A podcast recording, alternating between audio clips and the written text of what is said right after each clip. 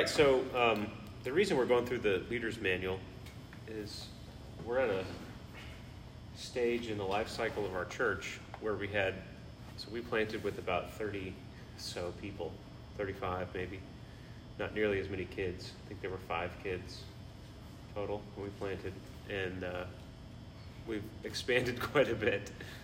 And so it's always important, you know, this whole idea of identifying leaders, releasing leaders, splitting home groups is just as crucial as, I mean, to the ongoing life of our church. It's just as crucial as, you know, bringing in new people, discipling people. It's all part of the same process. And it's a part of the process that can easily get neglected. And what happens is exactly what happened to Moses. You get stuck with a few people taking care of a lot of things. And wherever there's growth, I rejoice, but then I start to get nervous because I don't want all of that to just center in on a few people. You know, all of the new needs and cares that the leaders of the people of God need to handle. So it's a recurring thing in the body to need to stop and say, who's the next person up? Who is going to begin to care for the flock? And we always need to be doing that. And it happens within the home groups. That's the kind of the primary place it happens. A home group leader will be working with a few guys to take care of the home group, and then they'll become assistants, and then eventually they'll multiply a home group. But it's also good to have, I thought it'd be good to have everyone just to seed all of these thoughts. It's the way that we do this, the way that we think through this stuff, to all the men in the church. Because I think almost every guy in here is ready to take a next step in leadership, at least, and to become part of the team that's caring for the new folks that are coming in. So we've planted, we've grown a bit in the first few years, and we need to be preparing for the next stage of growth, because I really do think God wants to reach a lot of people through our church. And we have a lot of opportunities sort of out there for evangelism and discipleship, some of the things we talked about last month, that bread and butter work of the ministry, right, that everybody's involved in. This is another key part of it, that we identify leaders, people who have responded to the gospel and who have been discipled and are now ready to take care of others. So this chapter is about how you identify those people. And I think it's good for everyone to know because, you know, obviously, what's the first habit of highly effective people? You begin with the end in mind. You know, this is where we're all headed. I really do believe that everyone needs to end up playing a key part of, every man in the body needs to end up playing a key part of leadership. It doesn't mean that every man will lead the same. This chapter talks about difference in innate ability. You know, people have different personalities, different capacities. So not everyone needs to be Billy Henderson or whatever. But everyone does need to be engaged in the work at that level to whatever capacity they're able. So this just talks about the qualities of leadership. And I do think that passage in Exodus is really important, so I'm going to read it. It's in, I think, 18.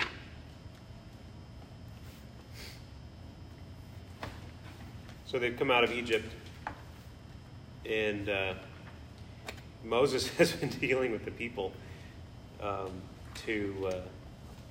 they keep grumbling against him, so he's stuck with all these people, and they all have their relational problems. And so he would just sit and all day he would judge between, it was like civil disputes, civil court. And all day he was trying to get people to figure out who was right and who was wrong. That's like a literal all day. It's like, how many, 1.4 million men? Yeah. So yeah, I don't know. Folks. It's not like figuratively all that. Yeah, that's. I mean, I think the wait was a little longer than the DMV at that point. Is lined up around the camp. Yeah, it says.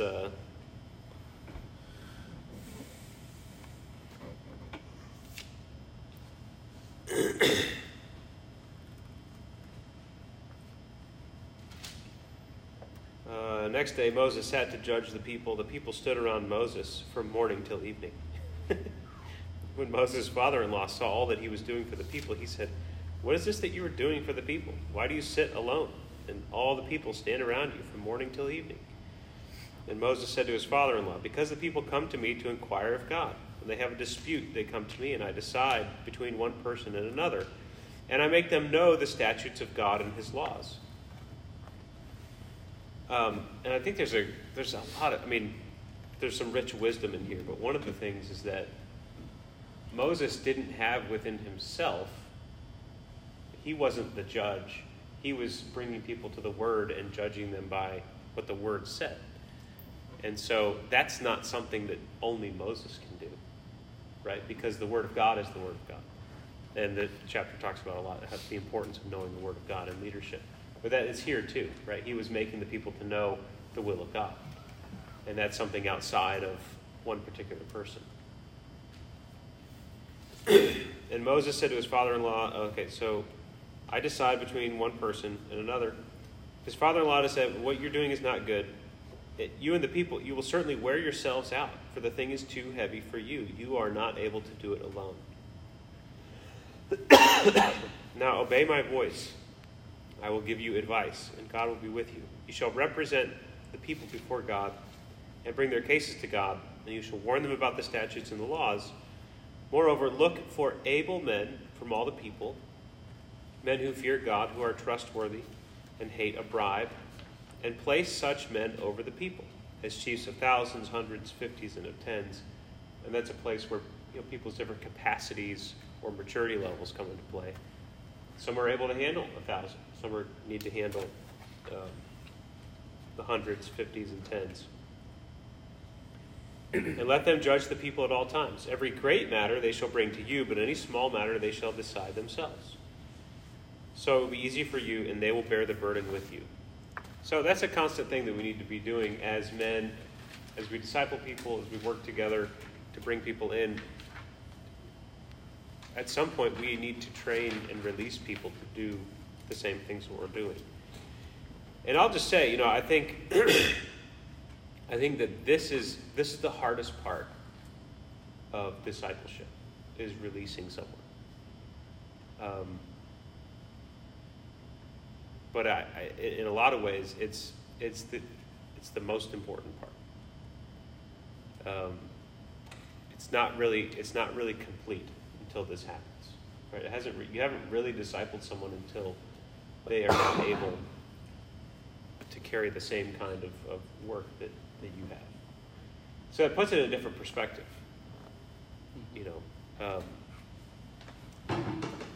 It's one thing to get 2 or 3 people to, you know, come over and study the Bible, and you kind of create this dynamic.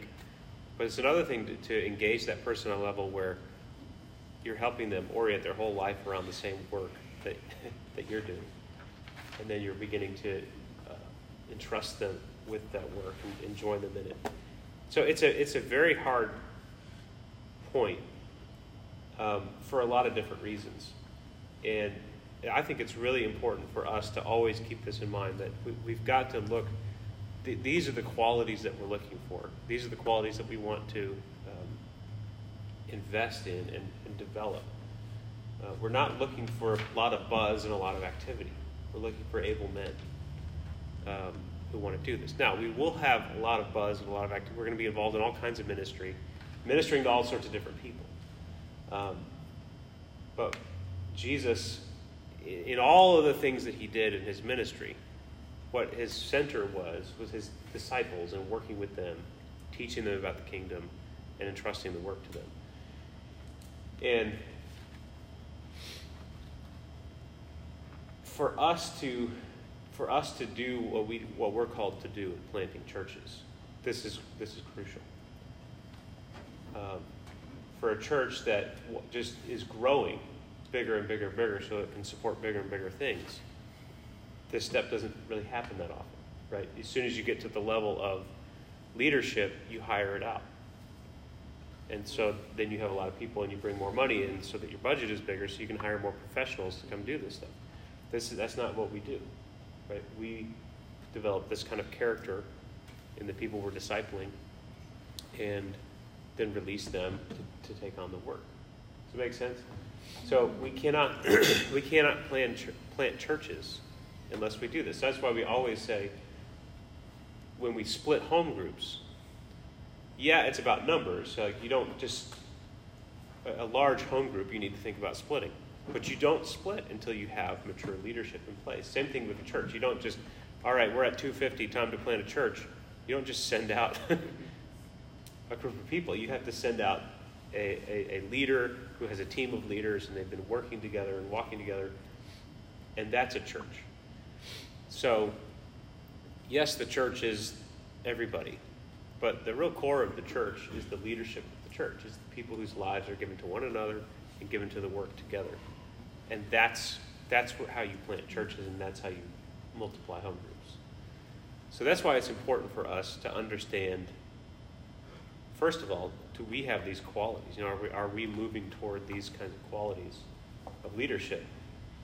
And second of all, everyone that we're working with, are we bringing them in and spurring them on toward this stuff? Moses' father-in-law, I think his words to Moses need to constantly loom over our lives. What are you doing? You know, why are you scrambling around trying? Why are you doing all the stuff? You need to bring other people into this work and entrust them to do the work. So sometimes it feels really nice. You feel very useful when you're just buried in stuff. But sometimes that's bad. And sometimes it's hindering the whole body from growing in the way that it needs to. Does that make sense? So it's a weird thing. You want to teach people, and you yourself want to just pour yourself out for others and for the work of the church, right? We talk about that a lot. Orienting your whole life, pouring yourself out. But you get to a certain point where that is actually hindering, and it's you can serve all you want, but you're limited. But if you taught 10 people how to serve in that same way, then you go way beyond that.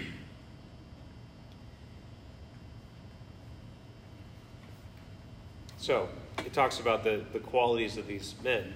And it talks, the important point is that ability is just a very small part of, ability is important, but he says there's like 3 or 4 qualities, and ability is just one of them.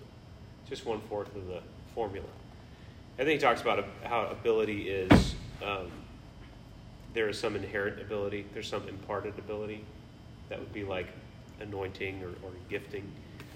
And then there's developed ability, meaning here's what your inherent ability is, and you can move, you know, everybody can grow from where they are to another step. But what's not the same in everyone is inherent ability. But everyone can progress from where they are. Everyone can grow and develop from where they are.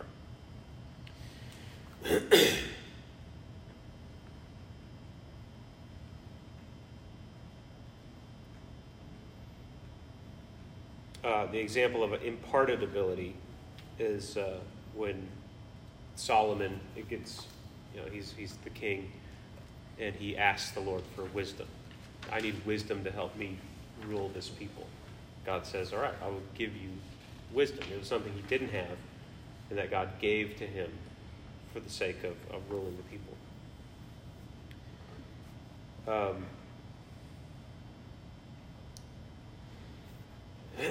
And then it goes on to talk about the kind of the motives of leading. And it talks about this 1 Peter passage, which I'll read. The elders which are among you I exhort, who am also an elder, and a witness of the sufferings of Christ, and also a partaker of the glory that shall be revealed. Feed the flock of God which is among you, taking oversight thereof, not by constraint, but willingly, not for filthy lucre, but of a ready mind, neither as being lords over God's heritage, but being in samples to the flock. And when the chief shepherd shall appear, you shall receive a crown of glory that fadeth not away. I love that passage. It cuts through all of the negative pressures of leadership. And it says, why are we doing this?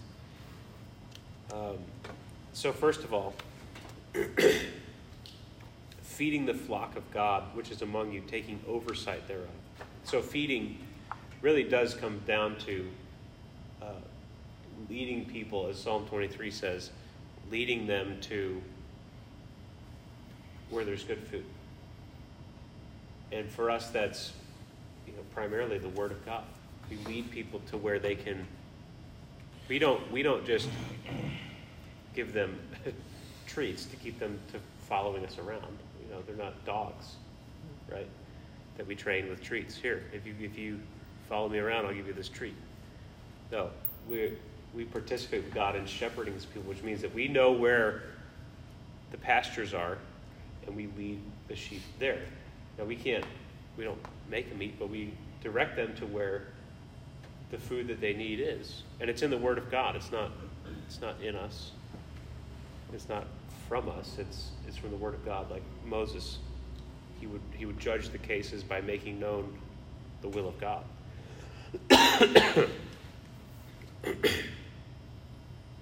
So feeding the sheep, and then oversight is another shepherding idea where you can see potential dangers. Maybe there's a wolf coming, or maybe there's a stray going away from the group, or there's a vulnerability somewhere, or there's rocky terrain ahead, right? Being able to see where the sheep are and see what's coming so that you can do something about that situation. That's oversight, being aware of potential dangers. Oversight is not... it's not like being the foreman on a job and giving everybody jobs and then going back into the office. It really is the kind of vigilance, the vigilance and care that a shepherd has over his flock, right? So you feed the flock and you watch over the flock. That's the idea of leading.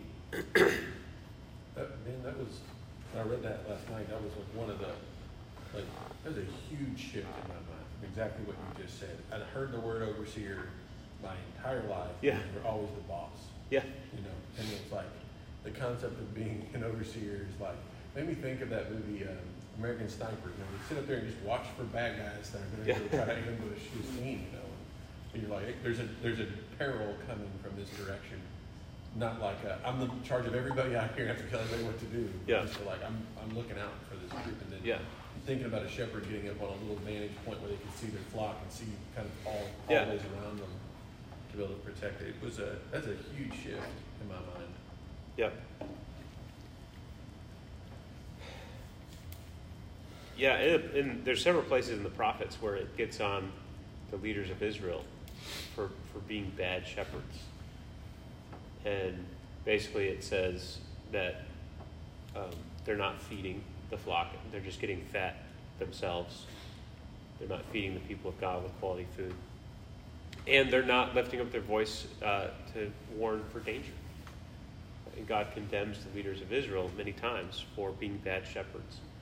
And so it is feeding and protecting. It's much more of a protective word. It's not it's an overseer. You see the situation. It's not a looker downer. You don't just, the plebes down there. You are interested in the flourishing of the people that you oversee. So that's the kind of the general role, and then the motives. Not by constraint, but willingly. And I love how this spends some time talking about the different kinds of constraint that can come to bear I think just being in a church like this inherently brings a level of constraint. You feel a little bit of a pressure to perform in a certain way or to look a certain way. And that should never be behind why we lead or the way that we lead. You can wrestle through that, and that's fine, and that's something that you need to work out between you and God. It's I think that boils down to just being a little bit too man-centered, wanting to do things to be seen in a certain way. And that's something that needs to die before you're ready to lead. And then continually as you lead. So the willing heart, there's no constraint. If there's any constraint, it's from pure love, right? As Paul said, that the love of Christ compels us. That should be the constraint. If there's any other constraint or compelling force, it should be done away with. Because really, that it's bad for you, but it's even worse for the people that you lead under constraint.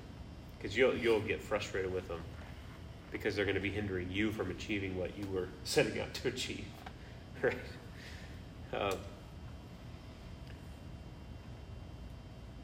Just think of Jesus was after his reputation, gaining some clout with the religious leaders or the Pharisees, Yeah, I know the word. I know how to do this thing too. You guys think he did it all wrong if that was his motive, right? I mean, he basically did everything wrong if he was trying to build his reputation among the religious elite. It's not how he lived his life, and he got frustrated with his disciples, not because they were making him look bad, but because they were continuing in their immaturity, and he wanted them to progress and move on.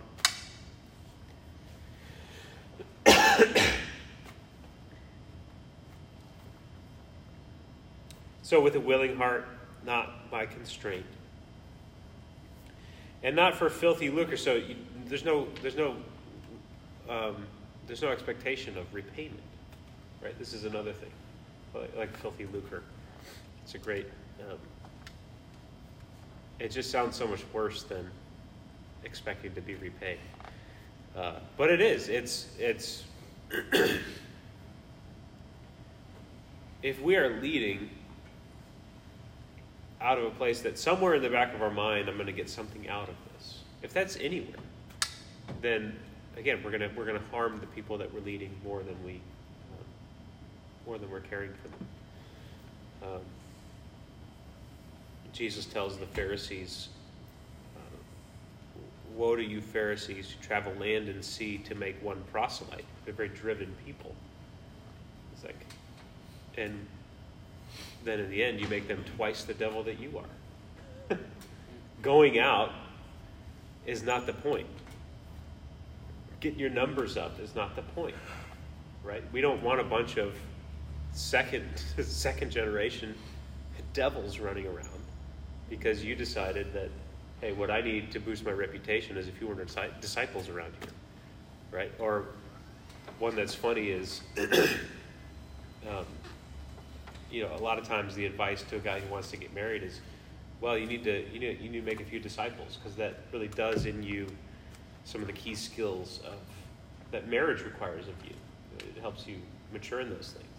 I'm going to go make some disciples so I can get married, It just doesn't help. It doesn't help the process. And the people that you end up discipling can see right through it. So not for personal gain, but eager, of a ready mind. I want to do this. This is, I have no expectation of return. I'm going to do this. And it's not just for money, although that's certainly the case in a lot of places where there's this professional ministry mindset that this is my job, this is my choice of career.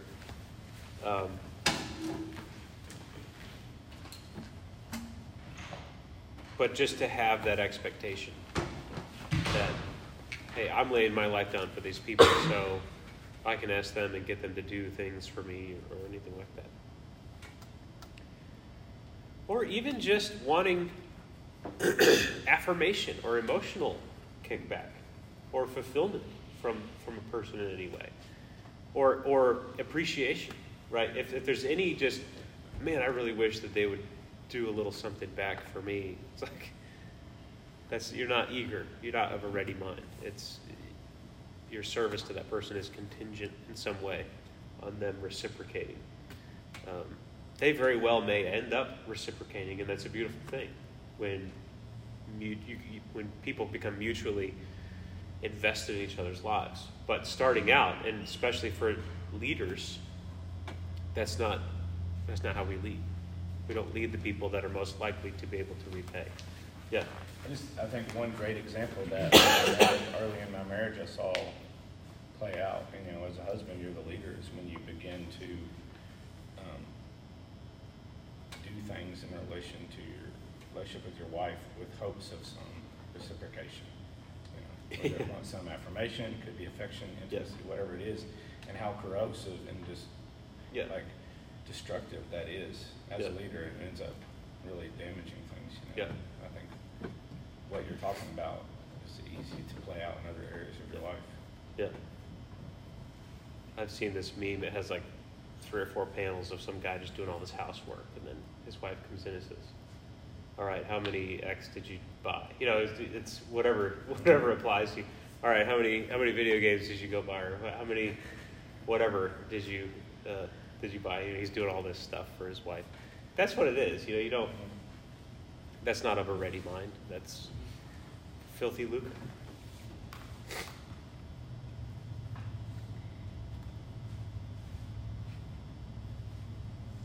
And then the last thing is being examples, right? And this gets back to that overseeing is not,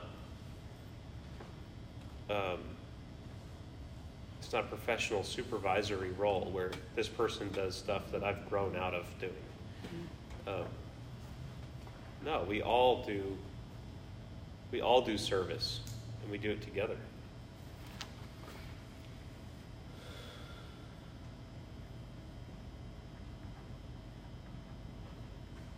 Oh, I keep thinking you're going to give us some truth.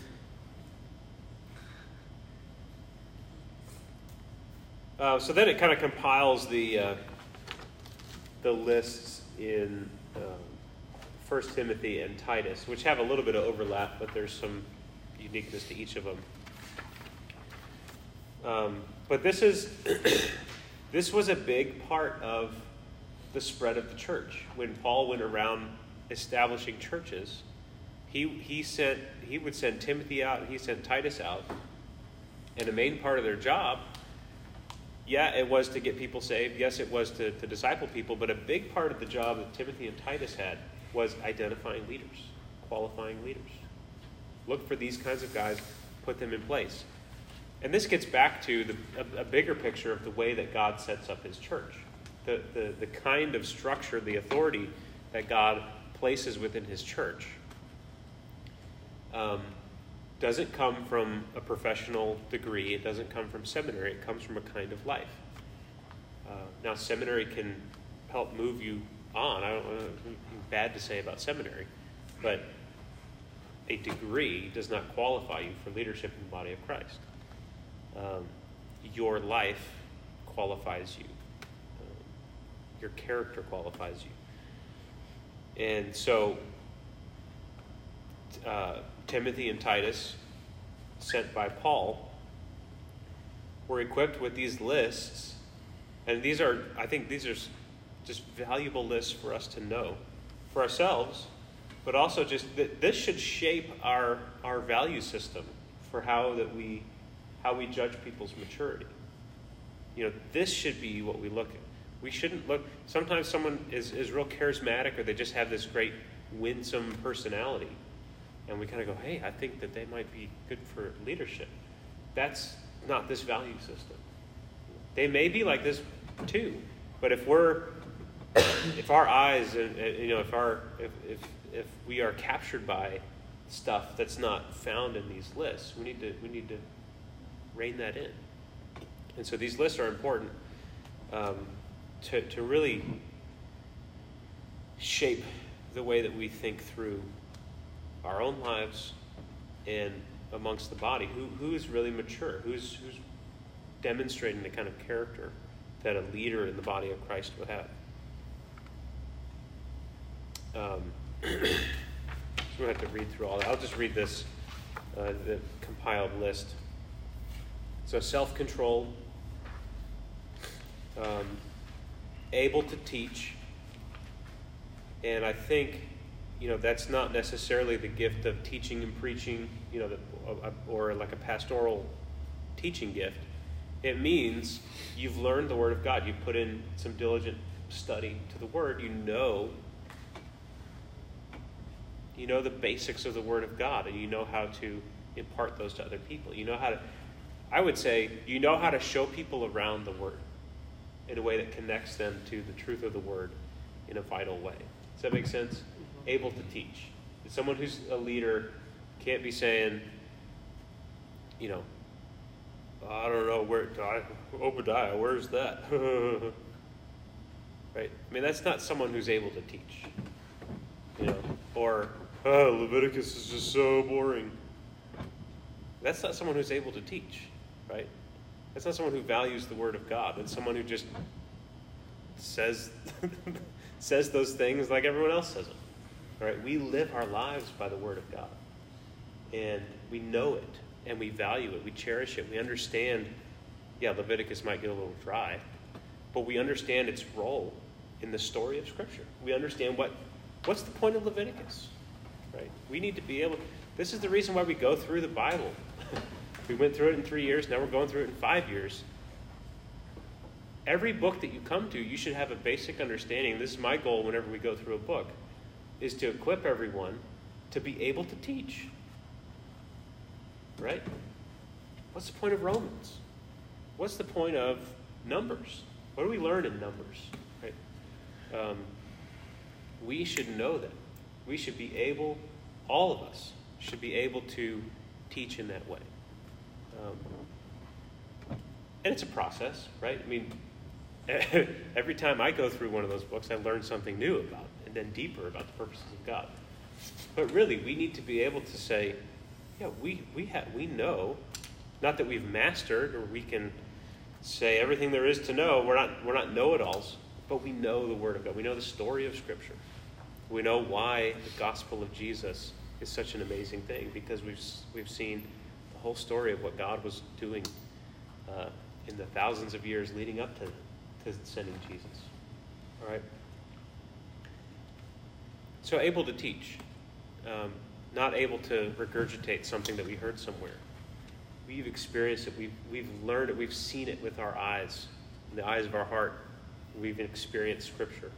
We can communicate that to other people. And again, there are different levels of ability here, innate ability. But I think everyone who's been captured themselves with the truth of Scripture is able in some way to communicate that to someone else. They're not going to be, doesn't have to be eloquent. It just says able to teach. Amen. Not quarrelsome, not a recent convert, not overbearing. See, I think there's overbearing and overseeing are two totally different things. A lover of good. I think that's an awesome thing. Do you love what's good? Another way of asking it is what you love good? Because we all love our heart, you know, we love things. We desire things, we esteem things. How many of those things that we esteem are good? Discipline, husband of one wife, that's, the Greek is literally a one-woman man. A one-woman man. And so I think that, you know, I think even for single people, I think that the heart behind that is you understand faithfulness, you understand fidelity, you understand commitment. And that's important as a leader in the body of Christ, because God's a one-woman man. He has a bride, and he's been faithful to her no matter what she's done. And that's the kind of love that he wants people to join him in caring for the church. And so someone who has given themselves, has been faithful to their wife, and really it goes beyond just being together, not getting divorced or whatever. It goes beyond that. It's, I am a one-woman man.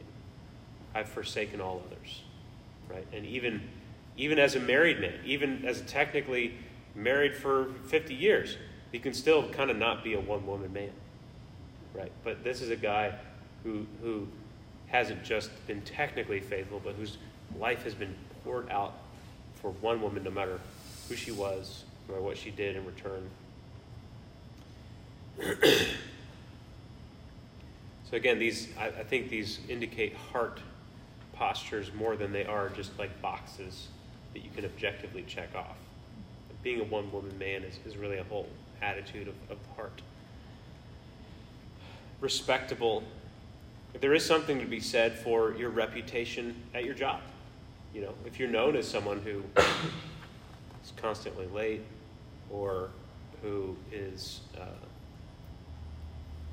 all about himself, who's just looking out for him, or doesn't really pitch in where other people might pitch in a little more, you know, thinks he's all that. That's not how the leaders of God should, that's not the reputation that they should carry. Not that we live for our reputation, but the reputation is a good barometer for our level of maturity. Does that make sense? Because you can be one kind of person at church and in and around church, but you're 40 hours, 50 hours a week on the job. That tells us, I mean, you're not a different person. You're the same you, wherever you are. And if that aspect of your life is governed by a different value system, then that's going to show. So manage his own family well. Again, this is God's family that we're leading. And so just like David, he killed the bear and the lion. Then he was ready for Goliath. You know, he showed the kind of faith in God and the courage. Your family, managing your own household, gives you so many different skills that you need to be able to lead God's family. Sincere, tested, hospitable, someone who knows how to open up their home, someone whose life is open to other people. Hospitality is a big deal. Hospitality is not... again, hospitality is a heart attitude. It's not a Better Homes and Gardens spread.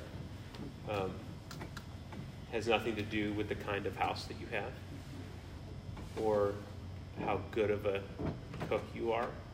Although serving people like really crappy tasting food might not be the most hospitable thing.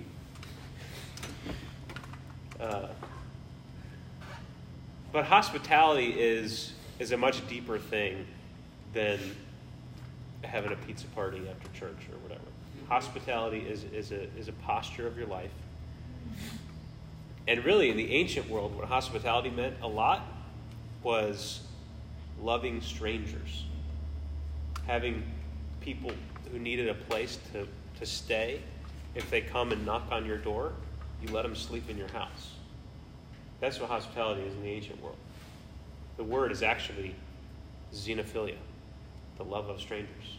It's the opposite of xenophobia, which is the fear of strangers. Right?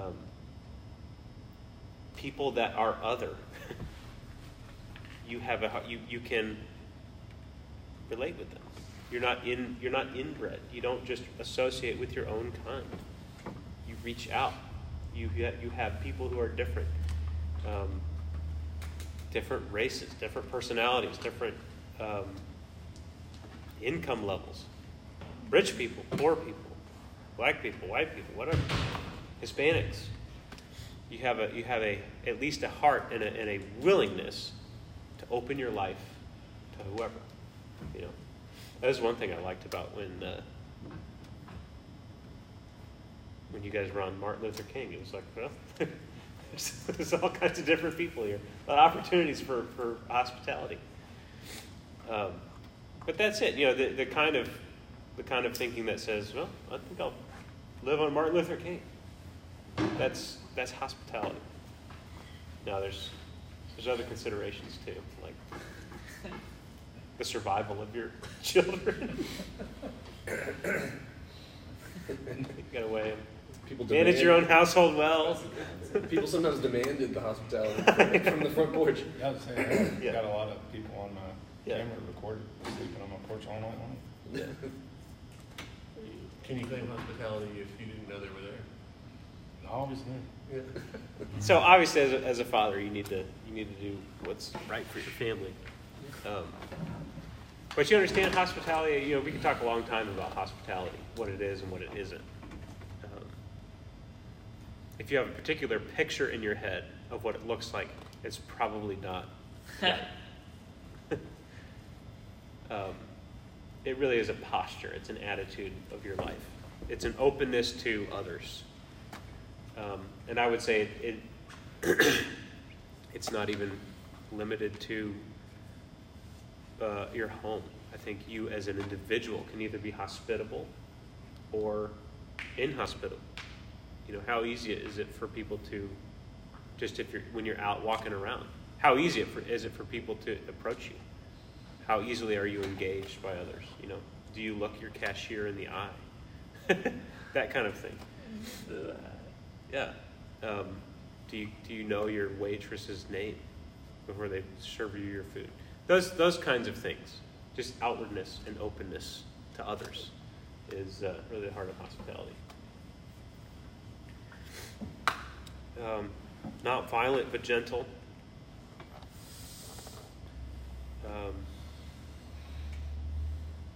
So many of these things overlap.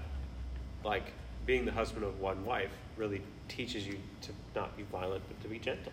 I mean, you understand that you can't strong arm your wife into being a certain way. And that lesson carries over with you. And you can't strong arm the church. You can't strong arm young believers into stopping their immaturity right now, right? You quit it. Maybe there's a time for that, but you can't violently disciple people. You have to gently and patiently, in the heart of long suffering, bear with them, bear their weaknesses, and see them through, right? Not a lover of money. Again, not for any kind of kickback.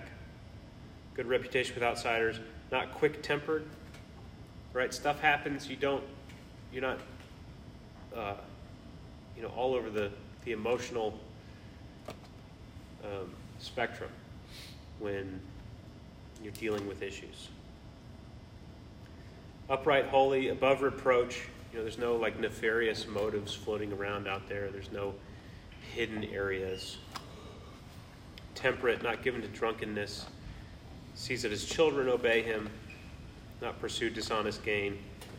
It keeps hold of the deep truths. I think the ESV says, holds fast the mystery of godliness.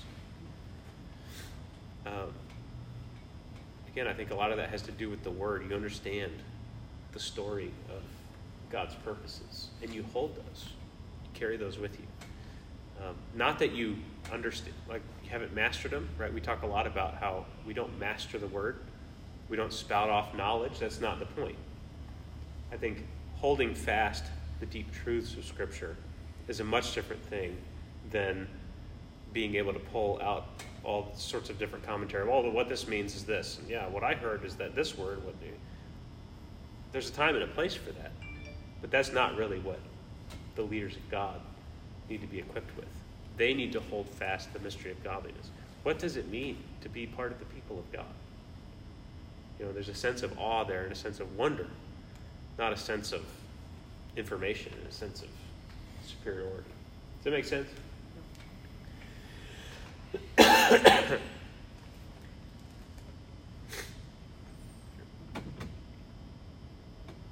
All right, so as a summary, this little paragraph, person's ability to lead or care for the flock is based in past performance. You can look at their life, the fruit of their life, I think as JP prayed. You'll know them by their fruit. And the fruit of their life it manifests itself in a lot of these things from the list of qualifications. How he relates to his boss, wife, kids, and others in general must be considered. He also must be even-tempered with a kind and giving spirit and not be in it for personal gain. Additionally, he must know and follow the deep truths of the Bible. He must be able to teach these deep truths to others. So this is an overall description of the kind of people who can go on to care for the flock of God. And then I think maybe the most important part in this is that this level of ministry in reality should not be called leadership, but intermediate Christianity. Right? To be growing in God is to become more responsible. That was the calling of mankind, right? Take dominion, be fruitful and multiply, fill the earth, subdue it. Right? That's what we should be doing as humans. And we've been shaped by the world, which says that our life is about me, my fulfillment, my happiness, my gain, my possessions, building myself up. And we're emptied of that. We're crucified to that life. And we are, as we talked about in Romans, brought into the kingdom. We're brought in Christ. And the kind of life we live now is the kind of life that is fruitful and multiplies and fills the earth and subdues it. And so that involves responsibility. That involves oversight. That involves leadership and authority. That's who we are as men. So it's not that some men are leaders and some men aren't. Right? There are innate abilities at different levels, at different capacities. But if you are a man, this is you are called to lead something, someone. That's just part of who you are. And so don't ever think that I'm just not the leader type. I think that's the big thing I'm trying to say. As men, as born again after the likeness of Christ, patterned in his image, we are leaders. But we are leaders who sacrifice ourselves. Right? That's the Christ component. That's how he came to show us how to lead. That's why the mystery of marriage is so profound to us. He laid down his life for his wife in a very real way. And it cost him everything. And that's what we're called to be to the body of Christ. It's his bride. And we're called to lay down our lives for her.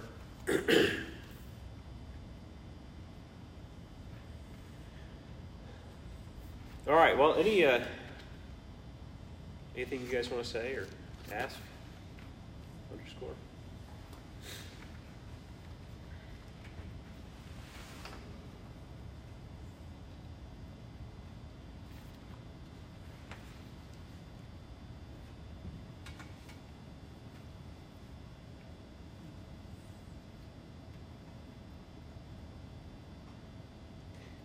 So the last section here talks about self-qualification. You know, I think examining yourself in light of these things. I think over the next few weeks it'd be good to kind of examine our lives. We're all at different places, you know, in the process of growing into leadership. And so there's not... We all fit into it. I think if we were to evaluate ourselves in light of these things, it'd be really valuable. Where am I? Some of us, you know, there's, let's see, one home group leader. I'm trying to think. One assistant. Yeah, assistant. You guys have been assistants for differing amounts of time. You know, Joseph, you can evaluate yourself along these lines in one way, and JP in a different way. But everyone, I think, should take this and consider yourself. You know, and maybe talk to a close friend. Say, where am I on this stuff? And not, again, not that these are like boxes to check off or something to necessarily set out to, all right, I'm going to go do this list so I can be a leader. But we should evaluate ourselves and say, where do I not line up with this? And why is that? You know, why is that? Is it because I've been trying to do this from a sense of, well, this is the next thing to do and there's pressure on me to do this and I've been around here too long to not be doing this and so I better do it? You know, think about are there constraints? Are there things in my life, or are there? Have I been doing it for some sort of kickback, or any of these things? I think just prayerfully thinking through this stuff. Take a few weeks.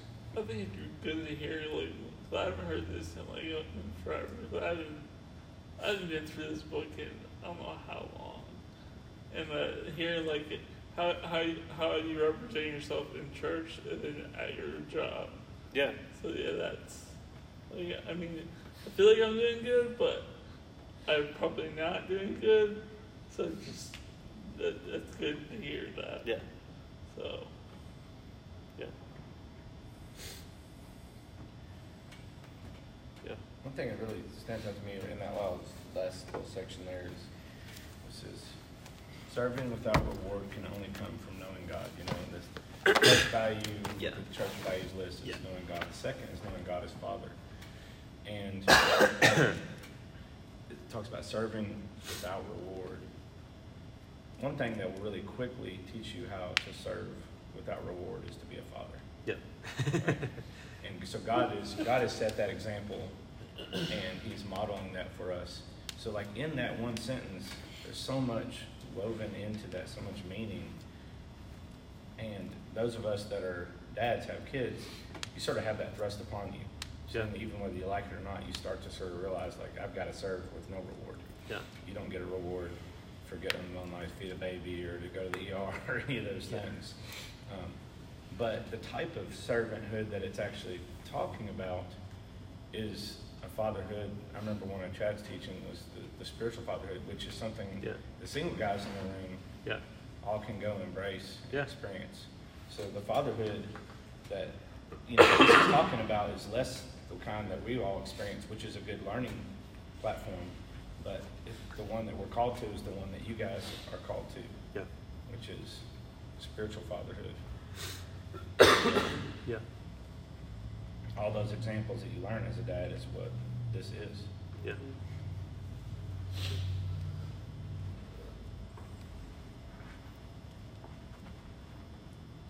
One thought that I had just as you were encouraging us to examine ourselves is leadership in the church. Like, there's a variety of roles and capacities and everything. I think what you have been emphasizing most is like centered upon the home. Yeah. And the work of a home group is really simple. It's like really not complicated at all.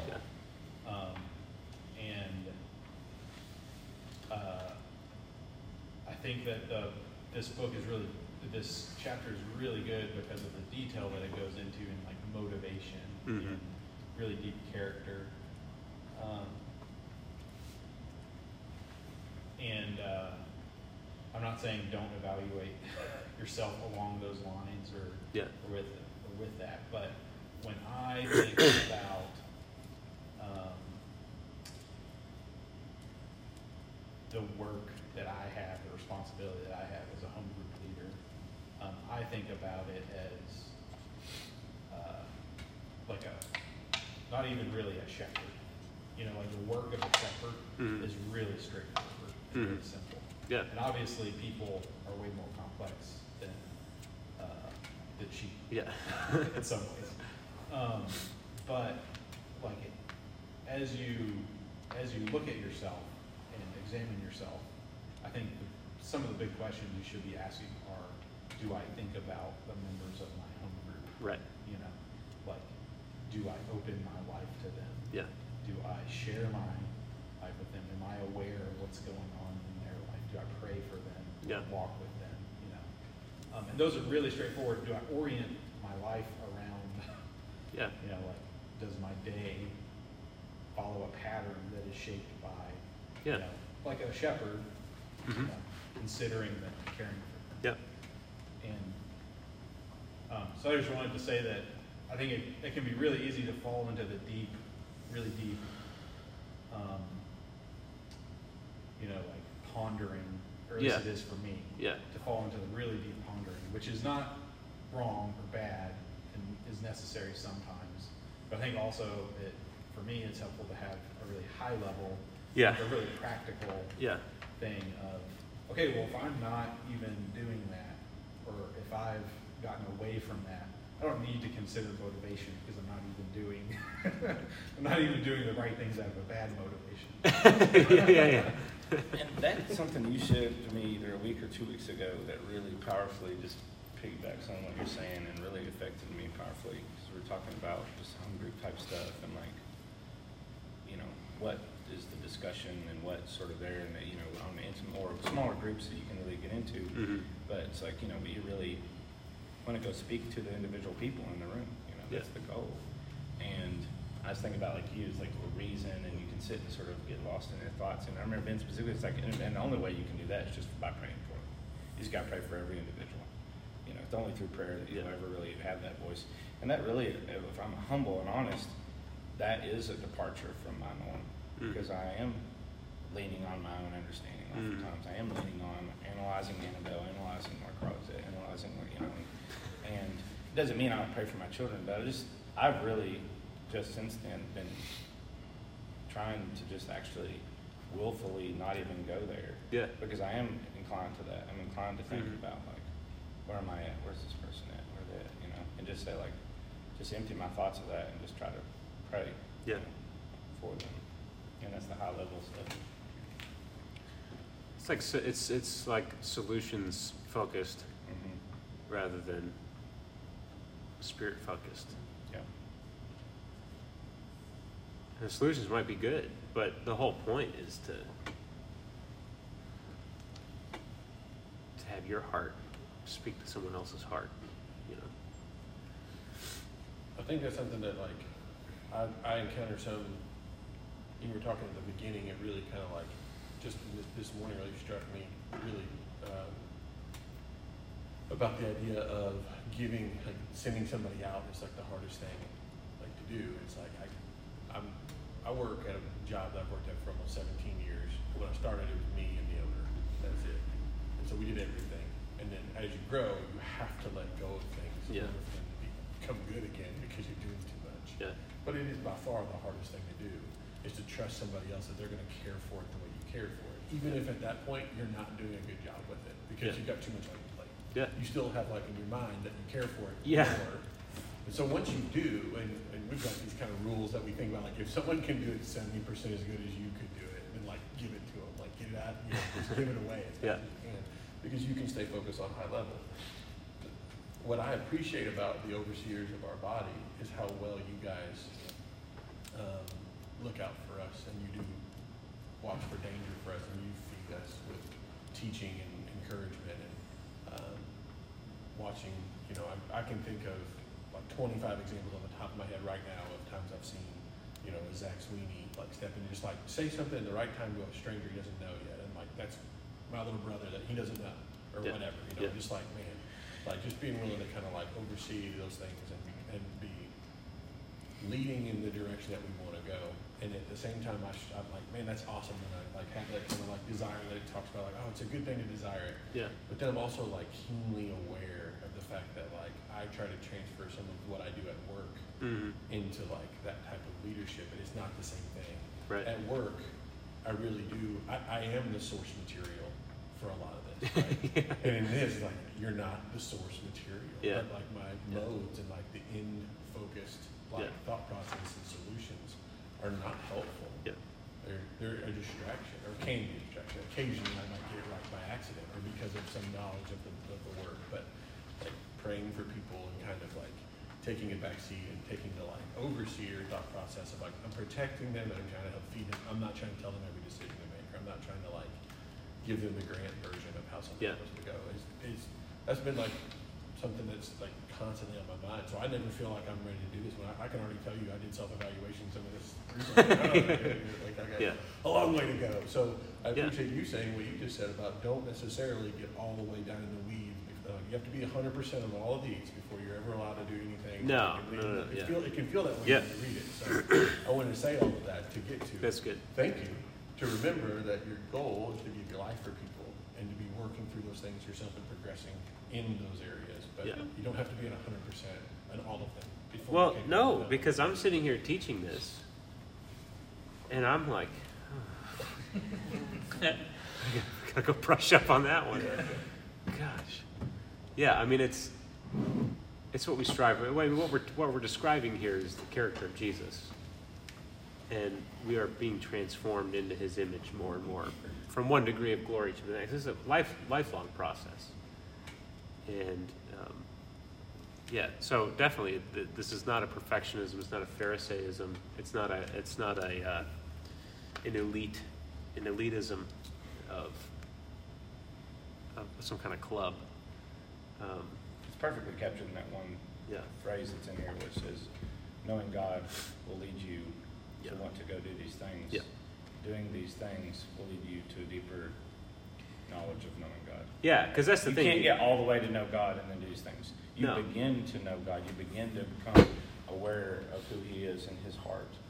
And then that calls you to things. And then doing those things makes you have a deeper knowledge of him. Yeah, you get into that situation. You go,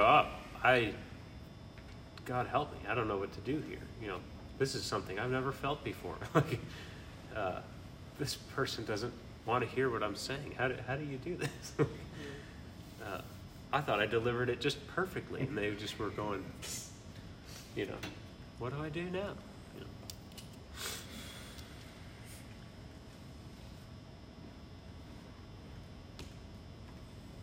Yeah, it's a great meeting place. I mean, you just meet God so deeply and all this stuff.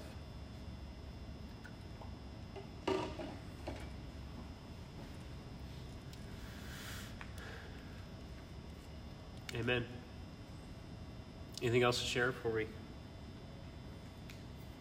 head out? I know it's wedding day. We probably got to, at least I need to go get some thoughts together for the wedding.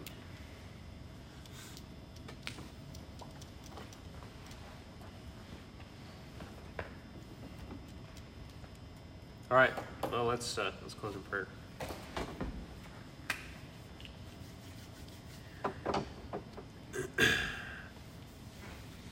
Lord, thank you that you yourself love us in the way that this is describing. You've led us and shepherded us in this way. You haven't expected any repayment for us. Lord, you have not been constrained by some other motive to love us, but you have selflessly pursued us. You've selflessly given your life for us. And you have patiently waited for us to respond and to grasp what you've been doing for us. And so, Lord, I pray that we would be captured in these days with the way that you love us and shepherd us, most of all. We'd see it clearly. We would understand the ways that we've been loved by you directly and also through the lives of others, Lord, the leaders that have poured into us. The way that even in imperfect ways we've been brought into a hospitable home, a hospitable life, and we've been welcomed in, and we've been taught the word. We've been led to green pastures by the faithful men, Lord, that have gotten a hold of you in this way. And I just pray that you place a holy longing. And a holy urge to become these kind of men among us, Lord, that we'd see it clearly, that it wouldn't be any sort of tainted by the flesh or by status or anything like that. We would just have a pure longing to be mature men and mature shepherds alongside you. Lord, thank you that you are the chief shepherd, and that no sheep goes unseen by you, no situation goes unseen or ignored by you. But you love us faithfully. You prepare us, Lord. You protect us. You provide for us. And we just give you honor and glory for that. Help us to be more like you. And I do pray, Lord, that as Ben was saying, that we wouldn't get lost in introspection here, Lord, that we'd see clearly the work that you called us to do, and that we'd also see clearly the things in us that hinder us from that, and that we'd be able to simply see it and turn from it and ask you for help and receive the help that you pour out so abundantly, that we live in your grace in that way, Lord. Meet us each where we are and take us the next step, Jesus, for your glory and for the sake of your church. In your name, amen.